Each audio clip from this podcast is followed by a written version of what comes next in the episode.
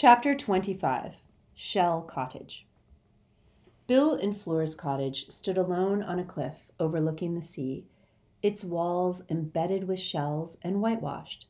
It was a lonely and beautiful place. Wherever Harry went inside the tiny cottage or its garden, he could hear the constant ebb and flow of the sea, like the breathing of some great slumbering creature. He spent much of the next few days making excuses to escape the crowded cottage, craving the cliff top view of open sky and wide, empty sea, and the feel of cold, salty wind on his face. The enormity of his decision not to race Voldemort to the wand still scared Harry. He could not remember ever before choosing not to act. He was full of doubts, doubts that Ron could not help voicing whenever they were together. What if Dumbledore wanted us to work out the symbol in time to get the wand? What if working out what the symbol meant made you worthy to get the Hallows? Harry, if that really is the Elder Wand, how the hell are we supposed to finish off you know who? Harry had no answers. There were moments when he wondered whether it had been outright madness not to try to prevent Voldemort breaking open the tomb. He could not even explain satisfactorily why he had decided against it. Every time he tried to reconstruct the internal arguments that had led to his decision, they sounded feebler to him. The odd thing was that Hermione's support made him feel just as confused as Ron's doubts. Now, forced to accept that the Elder Wand was real, she maintained that it was an evil object, and that the way Voldemort had taken possession of it was repellent, not to be considered.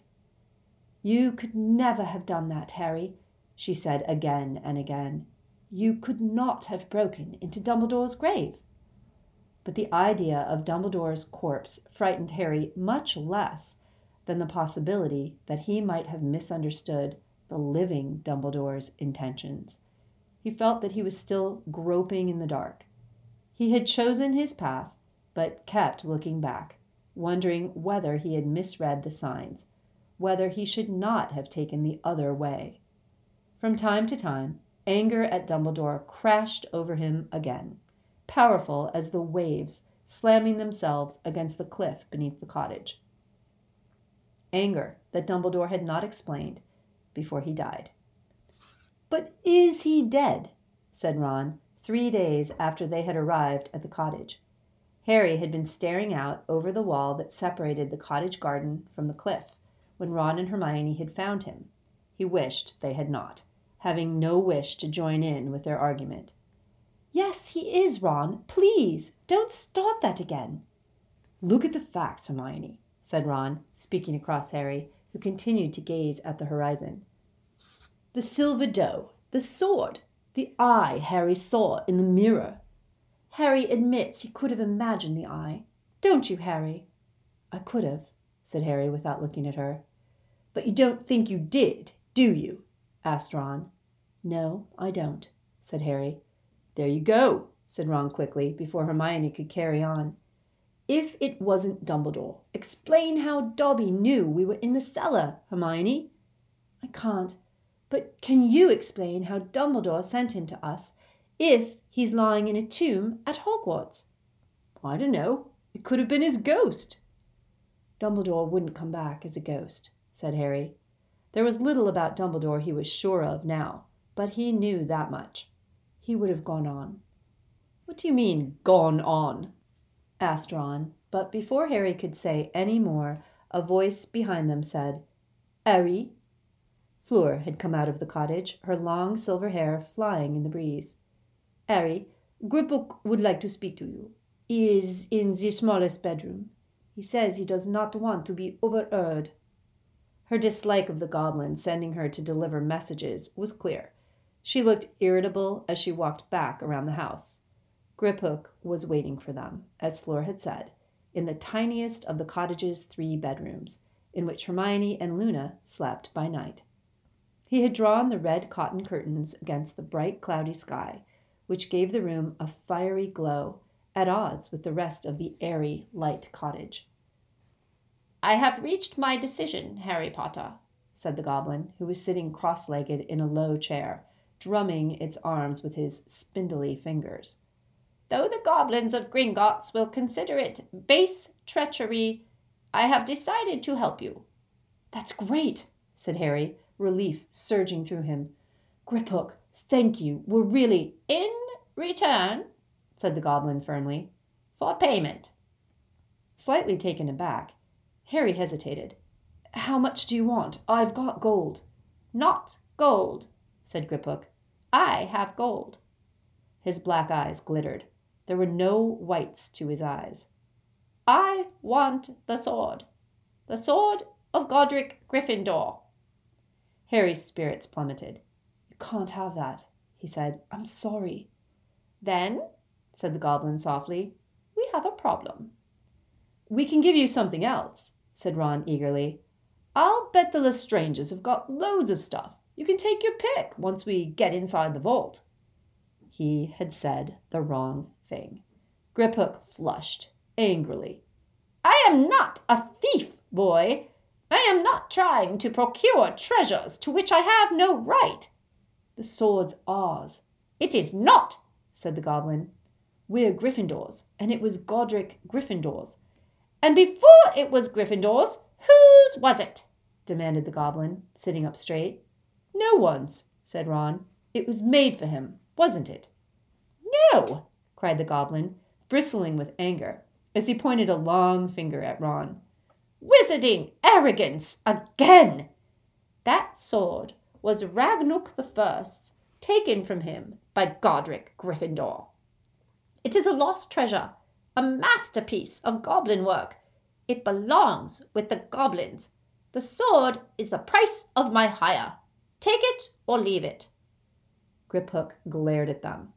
Harry glanced at the other two, then said, We need to discuss this, Griphook, if that's all right. Could you give us a few minutes? The goblin nodded, looking sour. Downstairs, in the empty sitting room, Harry walked to the fireplace, brow furrowed, trying to think what to do. Behind him, Ron said, He's having a laugh. We can't let him have that sword. It is true? Harry asked Hermione. Was the sword stolen by Gryffindor? I don't know, she said hopelessly. Wizarding history often skates over what the wizards have done to other magical races, but there's no account that I know of that says Gryffindor stole the sword. It'll be one of those goblin stories, said Ron, about how the wizards are always trying to get one over on them I suppose we should think ourselves lucky he hasn't asked for one of our wands. Goblins have got good reason to dislike wizards, Ron, said Hermione. They've been treated brutally in the past. Goblins aren't exactly fluffy little bunnies, though, are they? said Ron. They've killed plenty of us. They've fought dirty, too. But arguing with Griphook about whose race is most underhanded and violent isn't going to make him more likely to help us, is it? There was a pause while they tried to think of a way around the problem. Harry looked out of the window at Dobby's grave. Luna was arranging sea lavender in a jam jar beside the headstone. Okay, said Ron, and Harry turned back to face him. How's this? We tell Griphook we need the sword until we get inside the vault, and then he can have it. There's a fake in there, isn't there? We can switch them and give him the fake.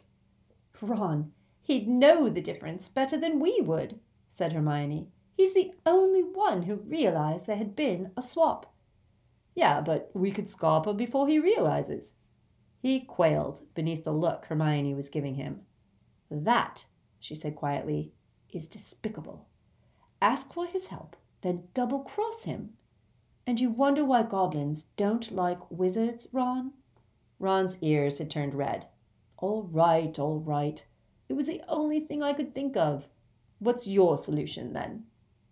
We need to offer him something else, something just as valuable. Brilliant. I'll go and get one of our other ancient goblin made swords, and you can gift wrap it. Silence fell between them again. Harry was sure that the goblin would accept nothing but the sword, even if they had something as valuable to offer him. Yet the sword was their one indispensable weapon against the Horcruxes. He closed his eyes for a moment or two and listened to the rush of the sea. The idea that Gryffindor might have stolen the sword was unpleasant to him. He had always been proud to be a Gryffindor. Gryffindor had been the champion of Muggleborns, the wizard who had clashed with the pureblood loving Slytherin. Maybe he's lying, Harry said, opening his eyes again. Griphook, maybe Gryffindor didn't take the sword. How do we know the goblin version of history is right? Does it make a difference? asked Hermione. Changes how I feel about it, said Harry. He took a deep breath. We'll tell him he can have the sword after he's helped us get into that vault, but we'll be careful to avoid telling him exactly when he can have it. A grin spread slowly across Ron's face. Hermione, however, looked alarmed. Harry, we can't. He can have it, Harry went on, after we've used it on all of the Horcruxes. I'll make sure he gets it then. I will keep my word. But that could be years, said Hermione. I know that, but he needn't. I won't be lying, really. Harry met her eyes with a mixture of defiance and shame. He remembered the words that had been engraved over the gateway to Nurmengard for the greater good. He pushed the idea away. What choice did they have? I don't like it, said Hermione. Nor do I, much, Harry admitted. Well, I think it's genius, said Ron, standing up again. Let's go and tell him. Back in the smallest bedroom, Harry made the offer, careful to phrase it so as not to give any definite time for the handover of the sword. Hermione frowned at the floor while he was speaking. He felt irritated at her, afraid that she might give away the game. However, Griphook had eyes for nobody but Harry. I have your word, Harry Potter, that you will give me the sword of Gryffindor, if I help you. Yes, said Harry. Then shake, said the goblin, holding out his hand. Harry took it and shook. He wondered whether those black eyes saw any misgivings in his own. Then Griphook relinquished him, clapped his hands together, and said, So, we begin. It was like planning to break into the ministry all over again. They settled to work in the smallest bedroom, which was kept, according to Griphook's preference, in semi darkness. I have visited the strange vault only once, Griphook told them. On the occasion, I was told to place inside it the false sword. It is one of the most ancient chambers. The oldest wizarding families store their treasures at the deepest level, where the vaults are largest and best protected. They remained shut in the cupboard like room for hours at a time. Slowly, the days stretched into weeks. There was problem after problem to overcome not least of which was that their store of polyjuice potion was greatly depleted. There's really only enough left for one of us, said Hermione, tilting the thick, mud like potion against the lamplight. That'll be enough, said Harry, who was examining Griphook's hand drawn map of the deepest passageways. The other inhabitants of Shell Cottage could hardly fail to notice that something was going on now that Harry, Ron, and Hermione only emerged for mealtimes. No one asked questions, although Harry often felt Bill's eyes on the three of them at the table, thoughtful, concerned. The longer they spent together, the more Harry realized that he did not much like the goblin. Griphook was unexpectedly bloodthirsty, laughed at the idea of pain in lesser creatures, and seemed to relish the possibility that they might have to hurt other wizards to reach the Lestrange's vault. Harry could tell that his distaste was shared by the other two, but they did not discuss it. They needed Griphook. The goblin ate only grudgingly with the rest of them. Even after his legs had mended, he continued to request trays of food in his room, like the still frail Ollivander, until Bill, following an angry outburst from Fleur, went upstairs to tell him that the arrangement could not continue. Thereafter, Griphook joined them at the overcrowded table, although he refused to eat the same food, insisting, instead, on lumps of raw meat, roots, and various fungi. Harry felt responsible. It was, after all, he who had insisted that the goblin remain at Shell Cottage so that he could question him. His fault that the whole Weasley family had been driven into hiding, that Bill, Fred, George, and Mr. Weasley could no longer work. I'm sorry, he told Fleur one blustery April evening as he helped her prepare dinner. I never meant you to have to deal with all of this. She had just set some knives to work, chopping up steaks for Griphook and Bill, who had preferred his meat bloody ever since he had been attacked by Greyback. While the knives sliced away behind her, her somewhat irritable expression softened. Harry, you saved my sister's life. I do not forget. This was not, strictly speaking, true, but Harry decided against reminding her that Gabrielle had never been in real danger. Anyway, Fleur went on, pointing her wand at a pot of sauce on the stove, which began to bubble at once. Mr. Ollivander leaves for Muriel's this evening. That will make things easier. The goblin, she scowled a little at the mention of him, can move downstairs, and you, Ron, and Dean can take that room.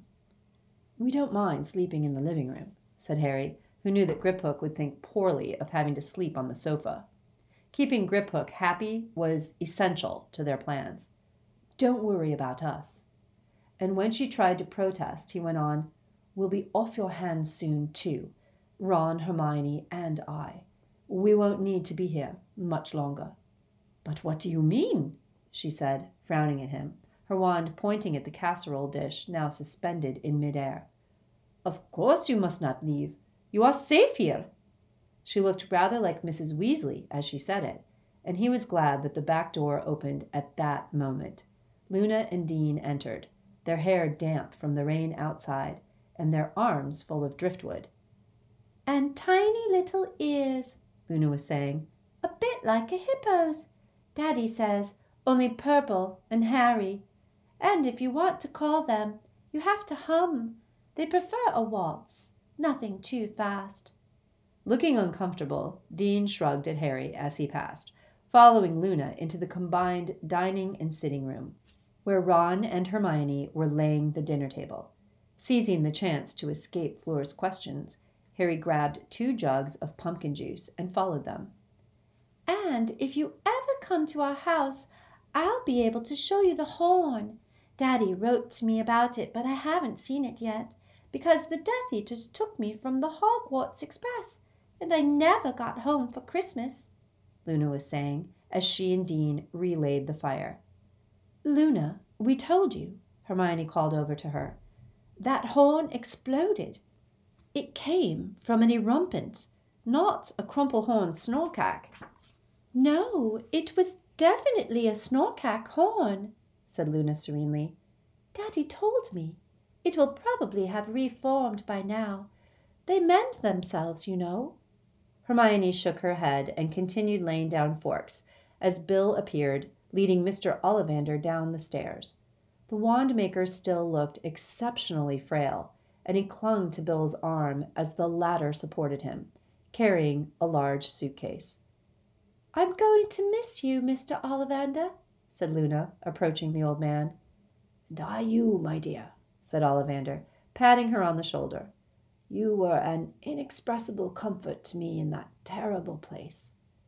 So, au revoir, Mr. Ollivander, said Fleur, kissing him on both cheeks. And I wonder whether you could oblige me by delivering a package to Bill's Auntie Muriel. I never returned her tiara. It will be an honor, said Ollivander with a little bow. The very least I can do in return for your generous hospitality. Fleur drew out a worn velvet case, which she opened to show the wand maker. The tiara sat glittering and twinkling in the light from the low hanging lamp. Moonstones and diamonds, said Griphook, who had sidled into the room without Harry noticing. Made by goblins, I think.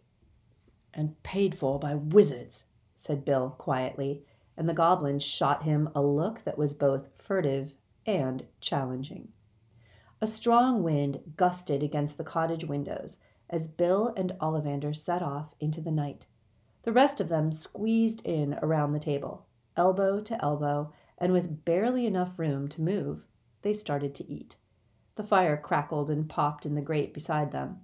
Fleur, Harry noticed, was merely playing with her food. She glanced at the window every few minutes. However, Bill returned before they had finished their first course, his long hair tangled by the wind. Everything's fine, he told Fleur. is settled in. Mum and Dad say hello. Ginny sends you all her love. Fred and George are driving Muriel up the wall. They're still operating an owl order business out of her back room.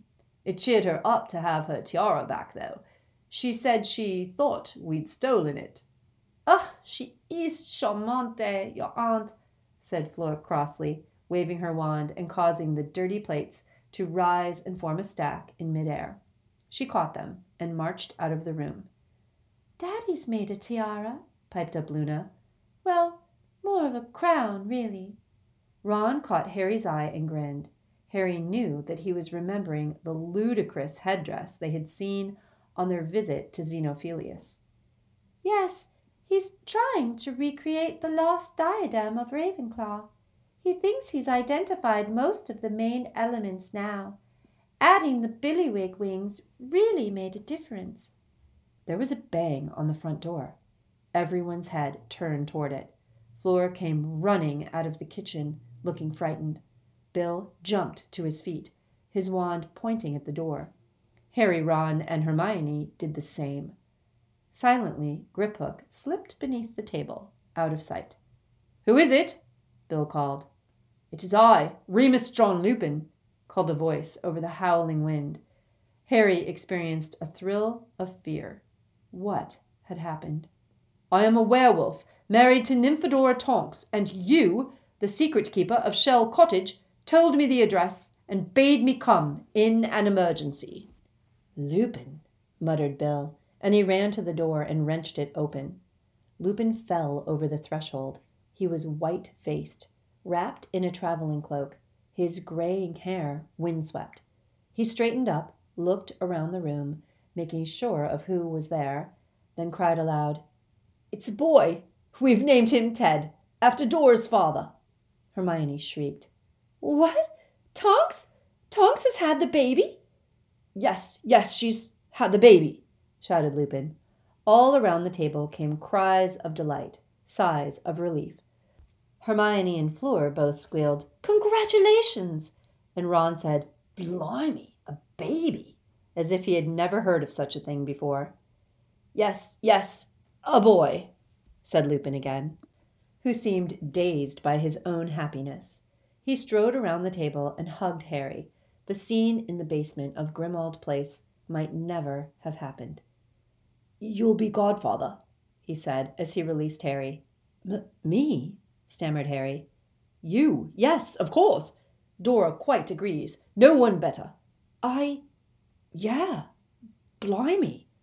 Harry felt overwhelmed, astonished, delighted. Now Bill was hurrying to fetch wine, and Fleur was persuading Lupin to join them for a drink. I can't stay long. I must get back, said Lupin, beaming around at them all. He looked years younger than Harry had ever seen him. Thank you, Thank you, Bill. Bill had soon filled all of their goblets. They stood and raised them in a high toast. To Teddy Remus Lupin, said Lupin, a great wizard in the making. What does he look like? Fleur inquired. I think he looks like Dora, but she thinks he is like me. Not much hair. It looked black when he was born, but I swear it's turned ginger in the hour since. Probably be blonde by the time I get back. Andromeda says Tonks's hair started changing color the day that she was born. He drained his goblet. Oh, go on then. Just one more, he added, beaming, as Bill made to fill it again. The wind buffeted the little cottage, and the fire leapt and crackled, and Bill was soon opening another bottle of wine. Lupin's news seemed to have taken them out of themselves, removed them for a while from their state of siege. Tidings of new life were exhilarating. Only the goblin seemed untouched by the suddenly festive atmosphere, and after a while he slunk back to the bedroom he now occupied alone. Harry thought he was the only one who had noticed this until he saw Bill's eyes following the goblin up the stairs. No, no, I really must get back, said Lupin at last, declining yet another goblet of wine. He got to his feet and pulled his traveling cloak back around himself. Goodbye, goodbye. I'll try and bring some pictures in a few days' time. They'll all be so glad to know that I've seen you. He fastened his cloak and made his farewells, hugging the women and grasping hands with the men. Then, still beaming, returned into the wild night. Godfather Harry, said Bill, as they walked into the kitchen together, helping clear the table. A real honor. Congratulations. As Harry set down the empty goblets he was carrying, Bill pulled the door behind him closed, shutting out the still voluble voices of the others, who were continuing to celebrate even in Lupin's absence. I wanted a private word, actually, Harry. It hasn't been easy to get an opportunity with the cottage this full of people. Bill hesitated. Harry, you're planning something with Griphook. It was a statement, not a question, and Harry did not bother to deny it. He merely looked at Bill, waiting. I know goblins, said Bill. I've worked for Gringotts ever since I left Hogwarts. As far as there can be friendship between wizards and goblins, I have goblin friends, or at least goblins I know well and like. Again, Bill hesitated. Harry, what do you want from Griphook, and what have you promised him in return? I can't tell you that, said Harry. I'm sorry, Bill. The kitchen door opened behind them. Fleur was trying to bring through more empty goblets. Wait, Bill told her. Just a moment. She backed out, and he closed the door again. Then I have to say this, Bill went on. If you have struck any kind of bargain with Griphook, and most particularly if that bargain involves treasure, you must be exceptionally careful. Goblin notions of ownership, payment, and repayment are not the same as human ones. Harry felt a slight squirm of discomfort, as though a small snake had stirred inside him. What do you mean? he asked. We're talking about a different breed of being, said Bill. Dealings between wizards and goblins have been fraught for centuries, but you'll know all that from History of Magic. There has been fault on both sides. I would never claim that wizards have been innocent. However, there is a belief among some goblins, and those at Gringotts are perhaps most prone to it, that wizards cannot be trusted in matters of gold and treasure, that they have no respect for goblin ownership. I respect, Harry began, but Bill shook his head. You don't understand, Harry. Nobody could understand unless they have lived with goblins. To a goblin, the rightful and true master of any object is the maker, not the purchaser. All goblin made objects are, in goblin eyes, rightfully theirs. But if it was bought, then they would consider it rented by the one who had paid the money. They have, however, great difficulty with the idea of goblin made objects passing from wizard to wizard. You saw Griphook's face when the tiara passed under his eyes. He disapproves. I believe he thinks, as do the fiercest of his kind, that it ought to have been returned to the goblins once the original purchaser died. They consider our habit of keeping goblin made objects passing them from wizard to wizard without further payment, little more than theft. Harry had an ominous feeling now. He wondered whether Bill guessed more than he was letting on. All I am saying, said Bill, setting his hand on the door back to the sitting room, is to be very careful what you promise goblins, Harry. It would be less dangerous to break into Gringotts than to renege on a promise to a goblin. Right, said Harry as Bill opened the door. Yeah, thanks. I'll bear that in mind. As he followed Bill back to the others, a wry thought came to him, born no doubt of the wine he had drunk.